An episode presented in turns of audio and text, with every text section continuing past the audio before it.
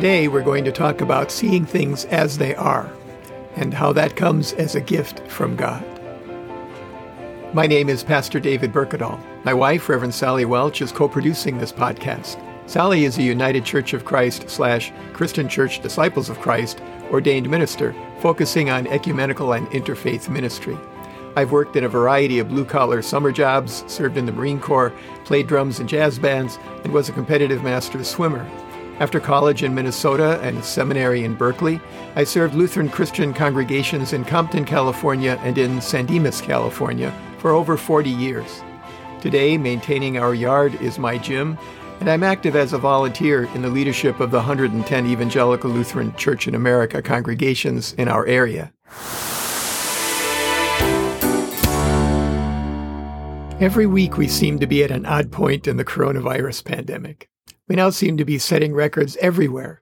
12 million cases in the world, 3.3 million in the United States, cases in Arizona up 165%, testing up only 75%. 135,000 Americans have died in the coronavirus so far. We average 38,000 deaths from automobile accidents in the U.S. in a year. Yet, some people will wear their seatbelts but refuse to wear masks, practice social distancing, or wash their hands frequently to flatten the curve, maintain effective levels of medical services, and buy time to study the virus and develop effective treatments and vaccines. Last week, a member of Congress said that we shouldn't listen to the experts, that experts don't know everything. I guess he was thinking of the folk wisdom that says an expert can be anyone living more than 50 miles from home. Most people, though, recognize that experts must have credentials. In this case, education and experience in a particular field well beyond that of most other people. Their expertness has been evaluated and tested, and they are now recognized as someone whose statements have authority. Suppose credentials didn't matter, however. I read an article satirizing this idea online the other day. It was called, "We Shouldn't Presume That the Velociraptor Experts Know the Best Way to Deal with Velociraptor Attacks," written as if Jurassic Park was reopening. It included the observation, "However, I can assure you that the increase in attacks is simply due to our vigilant park rangers who patrol the hiking trails each morning and count the number of human bones they find on each sides of each trail. With more rangers patrolling the grounds these days, of course we're going to find more human remains, which is why I've repeatedly said that the morning patrols are a double-edged sword." You can Google the title and find it at McSweeney's.net. Whatever the reason or reasons that dinosaurs went extinct, their inability to see what was happening around them and to compensate seems to be high on the list of possibilities. Many of us, in refusing right now to see what is happening around us in this pandemic, risk going the way of the dinosaurs. I saw a satirical purported letter to the editor of a small-town newspaper online the other day headlined, "Welcome to the Freedom Cafe," announcing a restaurant for those who don't want to wear masks or to be forced to observe requirements like the temperature to which chicken is cooked or not using cooking utensils that already have been used for known allergens or not allowing servers to touch customers' food, adequate dishwashing, water temperature, and so on. It ends, "Some of you may get sick, but almost everyone survives food poisoning. We think you'll agree that it's a small price to pay for the sweet freedom of no one ever being told what to do, and especially not for the silly reason of keeping strangers healthy. Some say, let them die. Let them win the Darwin Award. They are dinosaurs. There will be more room in the gene pool. But that's no more an option for us than to say, let them go to hell. We are called and equipped to bring a word of hope and redemption to the world, even and perhaps especially to those who resist that which is in their best interest." We find this exchange between Jesus and his disciples in Matthew 13, beginning at the 10th verse. "Then the disciples came and asked him, 'Why do you speak to them in parables?' He answered, 'To you it has been given to know the secrets of the kingdom of heaven, but to them it has not been given. For to those who have, more will be given, and they will have an abundance. But from those who have nothing, even what they have will be taken away. The reason I speak to them in parables is that seeing they do not perceive, and hearing they do not listen, nor do they understand.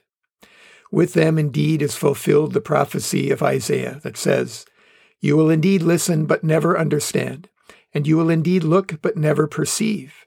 For this people's heart has grown dull, and their ears are hard of hearing, and they have shut their eyes, so that they might not look with their eyes, and listen with their ears, and understand with their heart, and turn, and I would heal them. But blessed are your eyes, for they see, and your ears, for they hear. If most people know one verse from the New Testament, I think it's most likely to be John 3:16. For God so loved the world that he gave his only Son, so that everyone who believes in him may not perish, but may have eternal life. Here are the verses that follow. Indeed, God did not send the Son into the world to condemn the world, but in order that the world might be saved through him. Those who believe in him are not condemned, but those who do not believe are condemned already, because they have not believed in the name of the only Son of God. And this is the judgment, that the light has come into the world, and the people loved darkness rather than light, because their deeds were evil. For all who do evil hate the light, and do not come to the light, so that their deeds may not be exposed. But those who do what is true come to the light, so that it may be clearly seen that their deeds have been done in God. Neither do we bring condemnation upon those with whom we disagree, but love, unconditional love. That is, you don't have to meet God's standards before God loves you. God loves you as you are, but we find God doesn't leave us as we are. God makes of us a new creation. We are the same at the very same time, sinners and saints. For this reason, we do not condemn anyone, but point to our common need of a Savior, the one who lived among us and died to redeem the world from the consequences of our sin. The dinosaurs went extinct. There are a lot of theories why, but for whatever reason, they were part of God's creation too. If we find usable DNA in the melting permafrost, and we find dinosaur DNA there, would we bring them back? Given their size and possibly their disposition, would we confine them to an island and make it an open-air zoo for tourists, as in the movie Jurassic Park? The thing is that we all will die, and we all are separated from God by our sin. But the good news is that God has entered human history, fully God and fully human being, to suffer and die for us at the cross, to take our punishment, so that no one would be condemned, but that the world might be saved through him. Why doesn't everyone see that? Why won't people do the simple things that will save others from death? The world doesn't want to hear it. Christians have experienced that for a long time. The world refuses to act in its best interest. What else is new? The world doesn't care about us or them. It just cares about me. That's the world. I've had to wear glasses to see since I was in fourth grade. My vision was 2400 for most of my life. Then I scheduled required cataract surgery right after my retirement, which I knew would give me my distance vision, but would also require that I wear reading glasses. No big deal. However, I found out after the surgery that my horrendous nearsightedness masked a minor misalignment between my two eyes. I noticed that I was seeing double at a distance and at close range. Middle distance was fine. My eyes gradually have mostly corrected, or they've adjusted, and where they haven't, I've gotten used to it. No big deal. There is a difference, however, between sight and insight, between seeing what is in front of you and having a vision for what is possible. Jesus healed some people who were physically blind, but the healing of inadequate insight or of a broken vision is something we all struggle with. It took the cross to fix that, and still some of us see neither our problem nor the presence of God at work in the world for us. That takes streams of living water, the presence of the Holy Spirit within us that shapes and hydrates us with a living relationship with the living God, a relationship that defines us. We live from the inside out, not defined by our outer lives, but by the power of God at work within us, the Holy Spirit. Have you ever tried to change a person's mind? It's hard, isn't it? It seems only to happen when that person has a high level of trust for you as a credible witness to what is truth. I don't even know if talking a person into something is always helpful. If a person changes their mind because someone talked them into it, someone else can come along and talk them out of it. I don't think that that's the reason many of us have come to faith, a living relationship with the living God, at least not for long. It's been said that beyond a certain point, we don't see things as they are.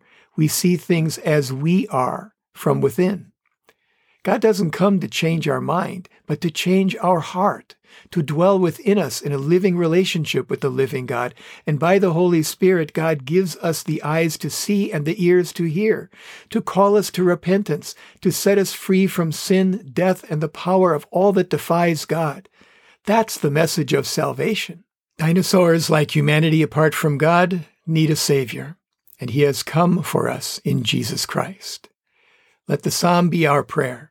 Create in me a clean heart, O God, and put a new and right spirit within me. Do not cast me away from your presence, and do not take your Holy Spirit from me. Restore to me the joy of your salvation, and sustain in me a willing spirit. Psalm 51, 10-12. Let God save you or deepen your faith today. Open your heart to the Holy Spirit, to streams of living water. Today, let's remember to pray for those struggling with all forms of violence, with mental health issues, and with substance abuse. And let's remember to pray the Lord's Prayer today, the one that Jesus taught us. If you don't know what that is, contact us at therevsdavidandsally@gmail.com or send us a tweet at David Burkettall, and we'll send it to you. Send your prayer requests to the same addresses, and we'll include them next time. As always, we encourage you to stay hydrated. Open your heart to receive the living water from the source, God's self, the living presence of the one true living God, the God who gave himself on the cross so that all who believe and are baptized might be restored to the living relationship with God for which we were created. Remember your church. Identify one if you don't already have one. Ask a friend about it or a family member. Google it. Contact the pastor. When you have a church, go to or tune in to the worship services they have currently available and support the church financially so that it will be there when we come back to fully physically present worship together. Support your pastor and church leaders, pray for them, and help them in any way that you can. If you or a loved one are having thoughts of suicide or are struggling with mental health issues, call somebody. Google a local or national hotline. Reach out. You are not alone. Wear a mask when you're outside your home, practice social distancing, wash or sanitize your hands regularly. Stay home unless you are providing essential services or need them. Avoid crowds and be outside if you have to be in a crowd. Be kind to everyone you come into contact with, especially those who are sacrificing their security to provide for yours. Thank you for listening to Living Water Radio. We are here for Christians and for the people of the Los Angeles metropolitan area who are looking for a sense of Christian community, a source of hope, and a way to thrive together during this global pandemic. We hope you'll tune in next time and invite your friends to do the same. Meanwhile, Sally and I encourage you to open your hearts to receive living water, the presence of the Holy Spirit, and stay hydrated.